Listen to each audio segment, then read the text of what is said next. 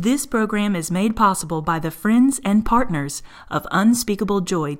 So, the title of this message tonight is The Simple Gospel. Now, I want you to look in the book of First Corinthians, chapter number 15, and I want you to look in verse number 1. Moreover, brethren, I declare unto you the gospel, which I preached unto you which also ye have received, and wherein ye stand, by which also ye are saved, if ye keep in memory what I preached unto you, unless ye have believed in vain. What that verse right there means at the end, it says, If ye keep in memory what I preached unto you, unless ye have believed in vain. Paul said, if you believe the right gospel, it will do its job if you do your job. The job of the gospel is to save, the job of the person is to believe. It is not my job to save, it is my job to believe. The Bible says, Call upon the name of the Lord, and thou shalt be saved. It is my job to call on Him. It is His job to save me based on the response to that call. And I often tell people the greatest assurance of salvation is to ask one question Did you call upon the name of the Lord in faith and believe it? And if they say yes, I'll say, then you did your job. Therefore, it is God's job to save you. And this is what I say in the transaction of salvation. Did you do your job? And they'll often say, Yeah, I called on him. And I say, Well, if you did your job in salvation, what makes you think that God's going to be the only one in that bargain that does not hold up his end of the agreement? And that's what Paul is saying. He's saying, if you do what the gospel has told you to do, and you believe it like I preached it to you, he said, then it'll do its job. Verse number three For I delivered unto you, first of all, that which I also received, how that Christ died for our sins according to the Scriptures, and that he was buried, and that he rose again the third day according to the Scriptures. Now, it's an interesting little thought right there in the book of First Corinthians. Brothers and sisters, the Apostle Paul said that the three greatest things in this life are faith, hope, and charity or love. And each of those three greatest things has a corresponding chapter in the Bible. If faith is a great thing, then the great faith chapter of the Bible is Hebrews chapter number 11. And if love is a great thing or charity is a great thing, then the corresponding chapter that would be 1 Corinthians chapter number 13. So then if faith is covered in Hebrews 11 and love is covered in 1 Corinthians 13, the other great thing is hope. Faith, hope, and love. What is the great hope chapter in the Bible? It is the chapter that we've begun reading in 1 Corinthians chapter number 15. This, this chapter, it begins in hope. It has hope all through its melody, and it ends with hope. Because the last verse of the last, the last part of this chapter, it says, But thanks be to God, which giveth us the victory through our Lord Jesus Christ. He says in that verse before that, He says, Therefore, my beloved brethren, be ye steadfast, unmovable, always abounding in the work of the Lord, for as much as ye know that your labor is not in vain. He said, You've got hope in the fact that you will not fall. You've got hope in the fact that you will not flop. You've got hope in the fact that you will not fail. You've got hope in the fact that God is with you. And this entire chapter spans on this theme that the reason you have hope is because Jesus resurrected from the dead. And here's what Paul is saying Paul is saying that if God can defeat death, there is absolutely nothing that he cannot defeat. And if the greatest enemy has been defeated, every baby enemy up underneath that great enemy, it will be defeated.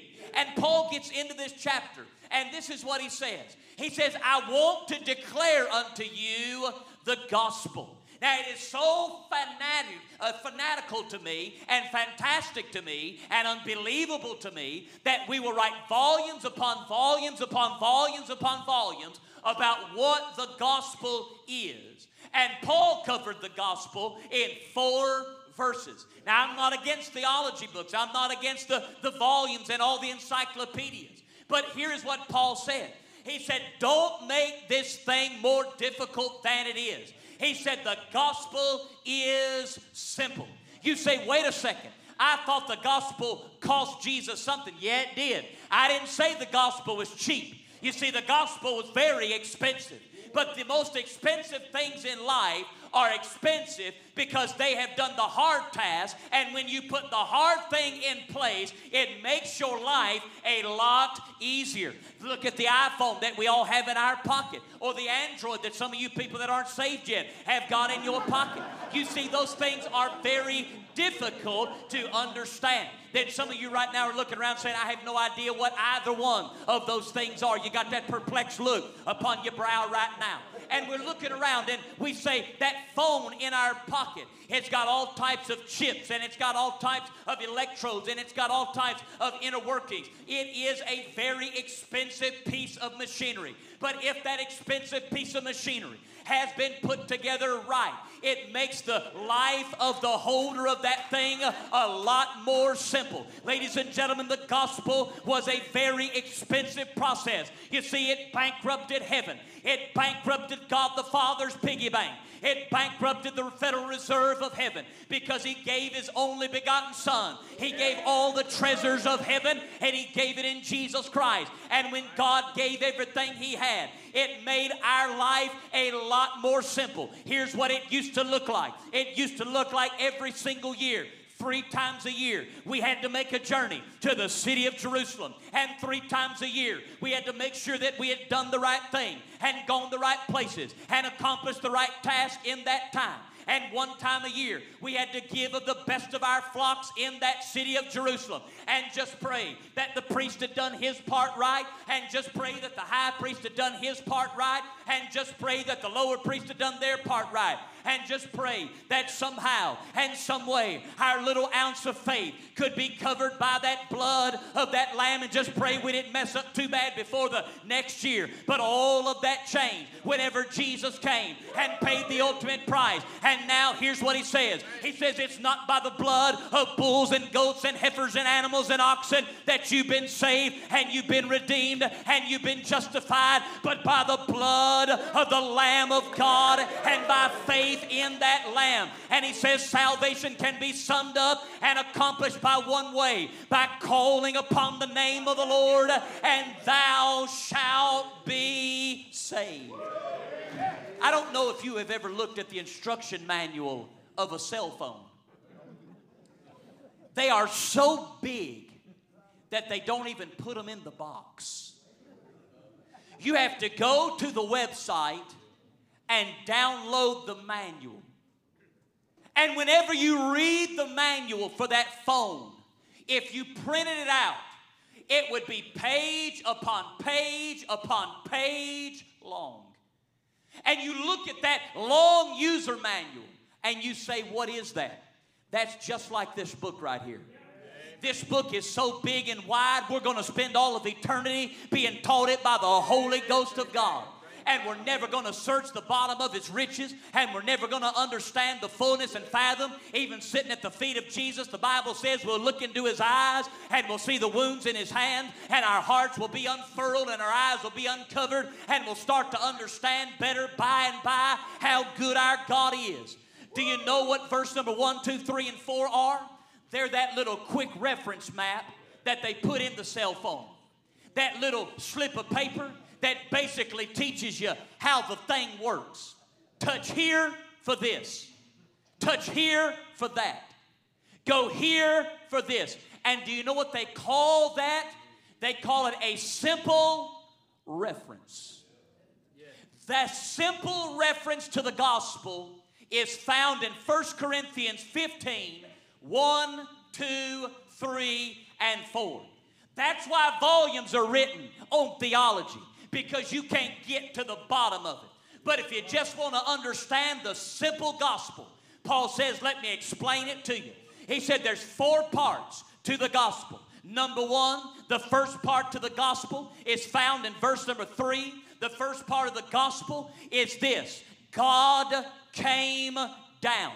God came down. Watch what he says. He says in verse number three, he says, For I delivered unto you that which I also received, how that Christ, that word Christ, it is a picture. It is a word used to reference the anointed one, the chosen one, the one that was made and selected for us. Do you know why God had to come down to us? Because we could not get up to God. And so when we could not get up to God, God came down to us. If God had not come down to us, we'd still be dead in trespasses and sins. But God came down to us. If God had not come down to us, we would still be lost in our hopelessness. But God came down to us. And if God had not come down to us, we'd be sitting here right now talking about the blood of bulls and goats and heifers and hoping that we could be converted into Judaism. But we right now don't have to worry about becoming a Jewish rabbi or a Jewish this or a Jewish that. Do you know why?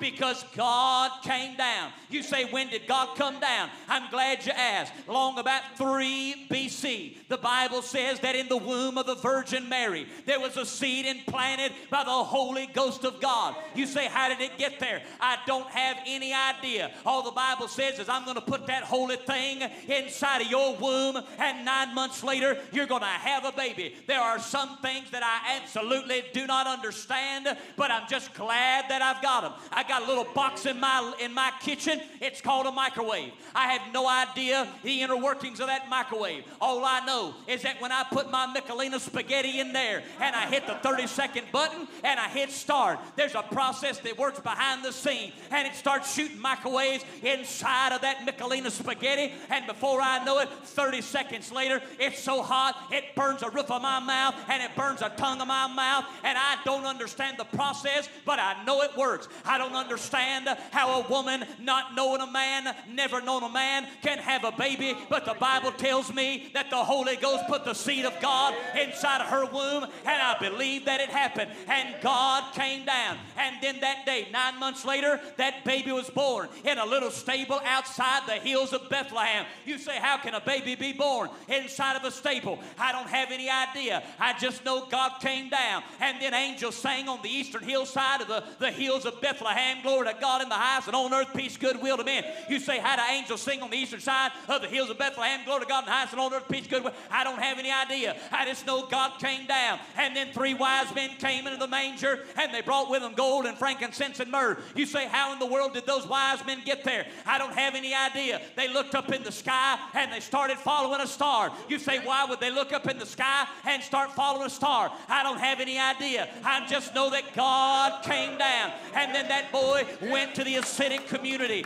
and he lived 30 years under the tutelage of his father, under the tutelage of John the Baptist, under the tutelage of the, the Hasidic Jews. And he learned the ways of the Essenes and he learned the ways of the Jewish men and women. He went to the temple at 12 years old and he confounded the rabbis. You say, How did a 12 year old confound a rabbi? I don't have any idea. I just know God came down and then he lived 30 years and he went down to the River Jordan at Bethabara. He went down and John looked up and said, My God, it's him. Behold, the Lamb of God that takes away the sin of the world. You say, How did John know that it was him? I don't know. I just know God came down. He got inside that water. He baptized him down. The heavens opened up. The dove of the Holy Ghost came down, landed on his shoulder. The Father in heaven said, This is my beloved Son in whom I am well pleased. You say, How did the heavens open up and the dove come down and land on his shoulder? And God the Father say, This is my beloved Son whom I'm, I don't have any idea. I just know God came down. He lived for three years. He ministered. He worked. He healed the blind man. I don't have any idea how he did that. I just know God came down. He healed the lame man. I don't have any idea how he did that. I just know God came down. I know he healed the man with the withered hand. I don't have any idea how he did that. I just know God came down. And then he went into the hall of Pilate and he was put on that block and he was whipped and he was beaten. You say, why was he whipped and he was beaten? Because of my sin and your sin. You say, why didn't he call 12,000 angels that day? I don't have any idea. I just know God came down. Ladies and gentlemen, he died on that cross. You say, why did he die on that cross? For my sin and for your sin. Oh, I'm telling you right now, I don't have any idea why he did that. I just know God came down. That's the first part of the gospel. Man, I think I choked on my tongue. I just know God came down. But he said the second part of the gospel is not just that God came down, but the second part of the gospel is blood flowed down. He said how that Christ died for our sins according to the scriptures. Brothers and sisters, on that cross that day, Jesus Christ walked up Golgotha's hill. Upon his back, a 33 and a half pound crossbar, stripped down to the bare bones of human uh, indignity. He marches up on that cross. All he's got wrapped around him is a purple robe and a crown of thorns platted upon his head. And brothers and sisters, flowing down his back, the blood flowed down. You say, why did blood have to flow down? Because Leviticus tells us that the life of the body is in the blood. And the only way for life to come into you is it had to leave him, and there's only one way for life to come out. The blood had to be shed. They took him to that cross. They took his hands and they took the right hand and through the median nerve of the right hand, they stuck that nine inch Roman spike, splitting the median nerve in half. So every time that any pressure was applied, it applied the, the lightness of over 40,000 volts of shooting electricity through his body, and the blood flowed down. They took his left hand, stretching it as far as it would go, and nailed it to a cross, and the blood flowed down. They lift him up from that cross, putting his feet and crossing him at the ankle bones and nailing him to the cross, and the blood flowed down. And then all of a sudden, they looked at our Savior in the eyeballs and they said, If you are the Son of God, get off the cross. Command the angels. And he cried one phrase Father, forgive them. Because we don't know God in the New Testament by what He does, we know Him by what He says. Father, forgive Him.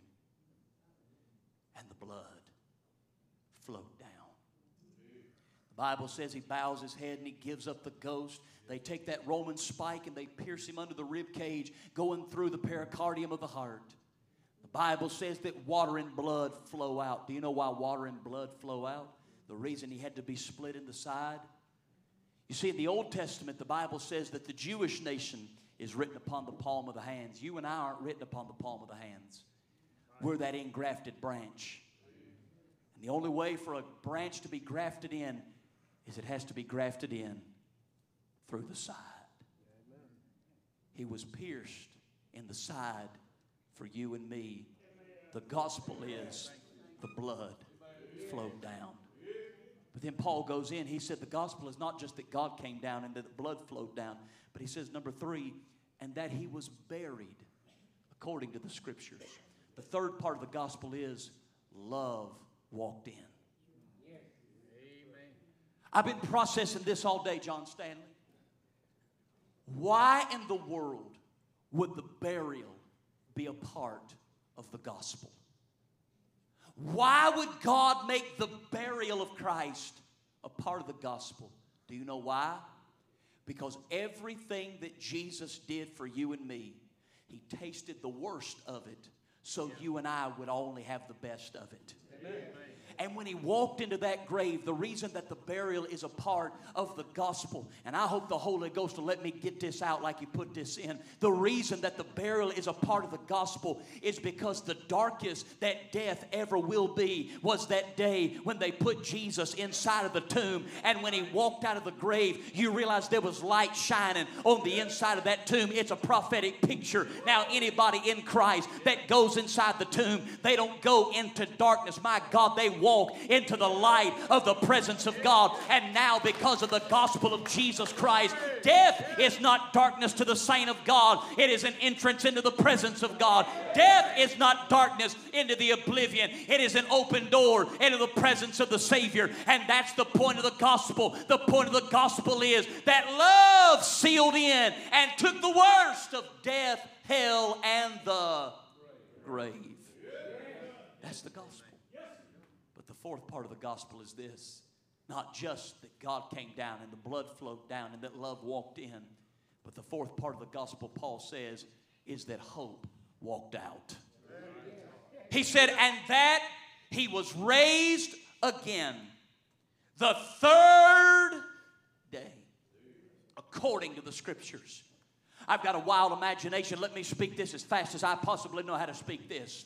You know you've preached too long when you get out of church and every restaurant in Burlington is closed and you are resorted to the Waffle House. So I'm going to do my very level best tonight to get out of here so fast they're going to pack this stuff up and this country redneck is going to make his way to the high class Olive Garden. Say amen right there. It's happening. I can feel it inside of my spiritual bones right now. Here's what happened on that day. You see, on that day, at the breaking of that day, that day those demons were dancing outside of that tomb in the spirit world. The demons were having a party. Those Roman guards were on on guard as usual, and all of a sudden something happened. I don't exactly know how it happened. I'm just telling you, it probably happened a little something like this. I don't know if life started moving on the inside of the grave or if it started moving on the outside of the grave first, or it could have happened at a simultaneous moment. But all of a sudden, the Holy Ghost in the Shekinah glory, he made his way around that Roman seal. He walked inside of that tomb, and when he got inside of that tomb, he found a body that had not decayed as of yet. He looked at that undecayed body, the holy body. You know why the body of Jesus had not decayed yet? You remember Lazarus was in the tomb, and after four days he already stank. Do you know why the body of Jesus had not even begun to stink yet? Because you can't stink when you do not have the power to be overtaken by death. Jesus did not die by the power of death that day. He gave up his own ghost, and therefore death has never had power over the Lord Jesus Christ. Honey, the the, the Holy Ghost walked into that tomb and he got down inside the ears of the Lord Jesus and he said, Arise, my love, arise. It's time to lift your eyes. And all of a sudden, the feet of Jesus started moving and the hand of Jesus started moving and the heart of Jesus started moving. You say, Wait a second, I thought they pierced his heart. How did a pierced heart start beating again? I don't have any idea. I just know that day that the heart of the Lamb of God started beating and it ain't stopped beating ever since that day. And his arms started shaking and his legs started shaking. He got up out of that grave. The Holy Ghost looked at God the Son and he said, It's good to see you again. It's good to see you again. He walked out of that tomb. There was an angel on the outside. He rolled that stone away. And when that stone started rolling away, the earth started shaking and the sun started rising. He went out, and here's what the Bible says He stayed at the tomb until his people came. Because when Mary comes, He's waiting on her. I've often thought, what did Jesus do between the time he got up and when Mary got there? I've often wondered what the conversation looked like. You see, the Bible says that the angel was waiting on the tombstone. You know they talked to each other. And I can't help but wonder if the same angel that ministered to him after his temptation wasn't the same angel that showed up at that tomb. I ain't got no Bible on that, but I think it. And I wonder if Jesus looked at him and said, I told you so. I can't prove that. I can't prove it at all. But I know the gospel is this that God came down, the blood flowed down, love walked in and hope walked out. And tonight we sit here with hope in our heart, not because we have a dead Savior, but because our God is alive. I'll give you three things. I'll load them up. Verse number one, give them to you. You write them down, fellas. Y'all preach them later. I'm just going to try to encourage somebody. What does it mean now that the gospel is in place? Now that we have the good news of the gospel, what is so special about the message of the gospel? Number one, it's a personal message. You say, where do you get that? Watch what Paul said in verse number one. He said, Moreover, brethren, I declare unto you he could have said, I declare unto the church. But he said, I declare unto you. Can I help somebody? God ain't talking to them, God is talking to you. God ain't worried about them in your life, He's worried about you in your life. I'm glad He's a personal Savior. Our God doesn't have numbers on a pole, our God doesn't have letters on a list. Our God knows you, and our God knows me. My God cares about me, and the God of heaven cares about you. He says, I want to know what you are going to do with the gospel. I want to know what you are going to respond to the gospel. I want to know how you are going to listen to me. I want to know how you are going to live your life. I want to know how you are going to act in your marriage. I want to know how you are going to act in your home. But my wife, God said, I ain't worried about your wife in your life. I'm worried about you. I'm not worried about your husband, how he acts. I'm worried about you. You see, the gospel is a personal message. Stop trying to blame everybody else for your problems. Stop trying to blame everybody else for your situation. Stop trying to blame everybody else for every excuse that you've got for the reason you act the way. No, the reason you act the way you act is because you need an issue handled with God Almighty, and God has come tonight to deal with you and your problem. He didn't come to talk to them about their problem. He didn't come to talk to them about their problem. God is interested in you. I got two kids. And there's only one blessing to having two kids. Now, there's a lot of blessings, but there's only one that I like. I got two. I got a Mason and I got an Ella. And on any given day, either one of them could be full of the devil. And you always know which one's full of the devil because the other one starts crying. And the little one is getting some age and wisdom about her, and used to her big brother would do all the damage. But I've seen some tears flow out of that boy's eyes one or two times over the last several months and weeks. And one of them will come to me, and it never fails. Whenever me and my sister were growing up, if I would hit her and she'd start crying, going to run to my mama, I'd say, No, no, no, hit me back, hit me back, hit me back. Anybody else do that? Yeah. Don't tell mama, just hit me back. Not this generation. They done got them a big old tattletales, what they done got them. And they run. Daddy, daddy, daddy, daddy, daddy. And the other one is hot on the trail. I didn't do it, I didn't do it, I didn't do it. And I'll say, Stop. Let me talk to you. And this is my favorite part of being a father. The one I'm talking to will go, but he, but she. I'll say, stop. I'm talking to you. I'll deal with them when I get done dealing with you. Brothers and sisters, that's exactly what God is trying to help somebody with tonight.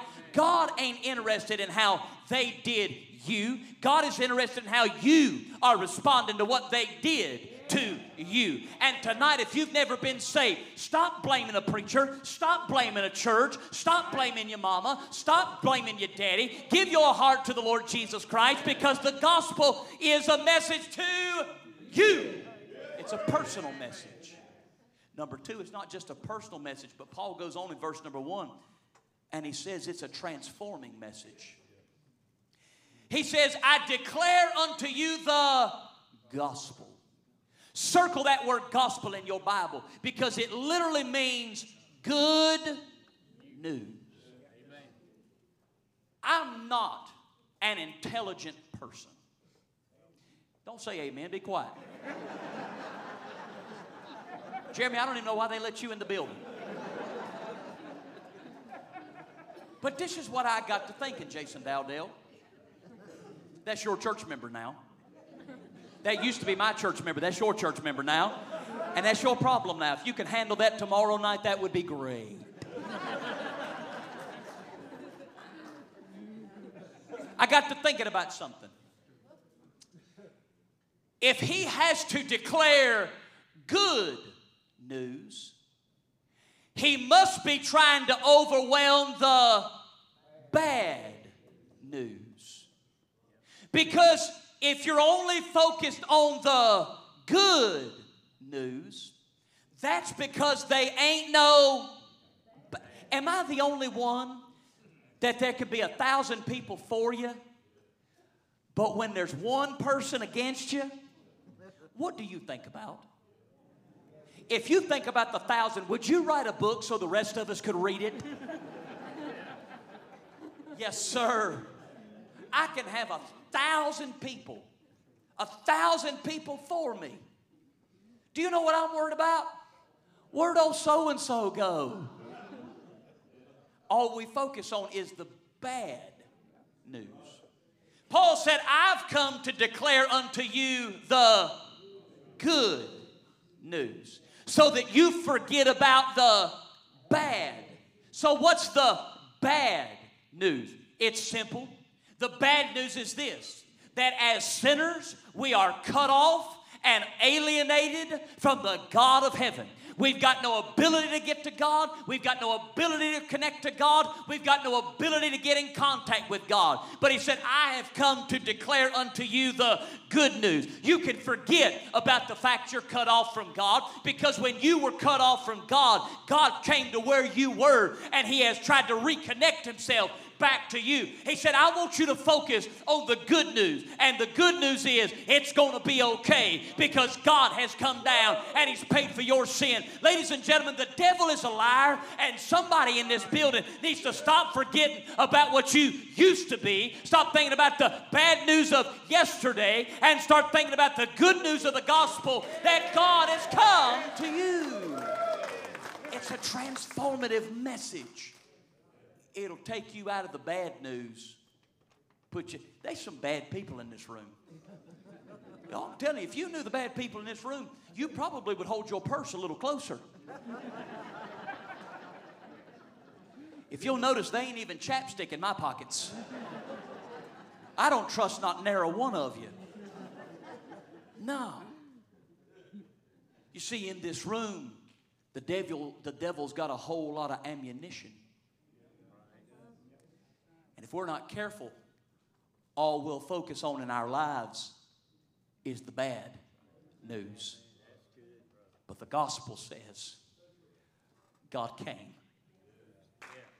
The gospel says blood flowed. The gospel says love went in. And the gospel says now you have hope. Can I give you the third one? Because I'd never thought about this one until this afternoon and I've been chewing it all the way to church. Number three, the gospel is not just a personal message, it's not just a transforming message, it's a stabilizing message. Watch what he says at the end of verse number one. He says, Wherein ye have received, and wherein ye stand. What in the world does the gospel have to do with my stand. Do you know what the gospel is? The gospel is the bone structure upon which the muscle of faith is wrapped around. It is that which holds up your faith when the weight of doubt comes against it. How? Here's how.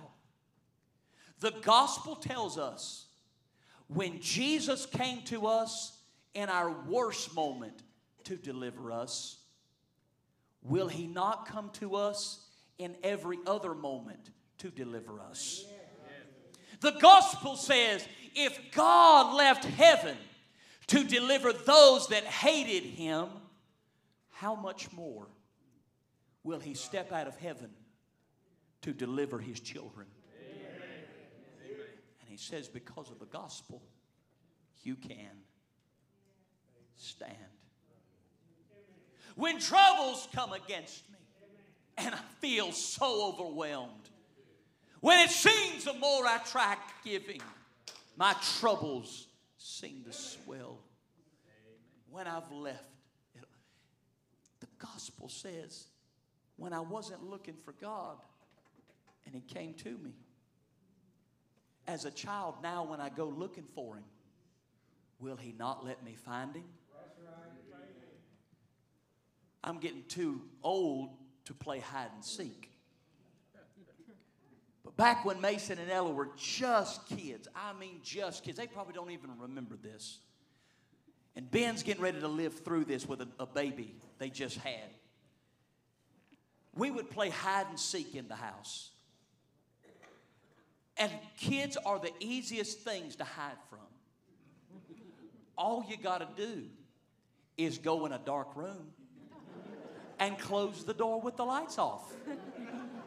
Because what they'll do is they'll open the door, see it's dark, stop looking in there, and go somewhere else. And my kids have got the patience of an unmedicated gnat.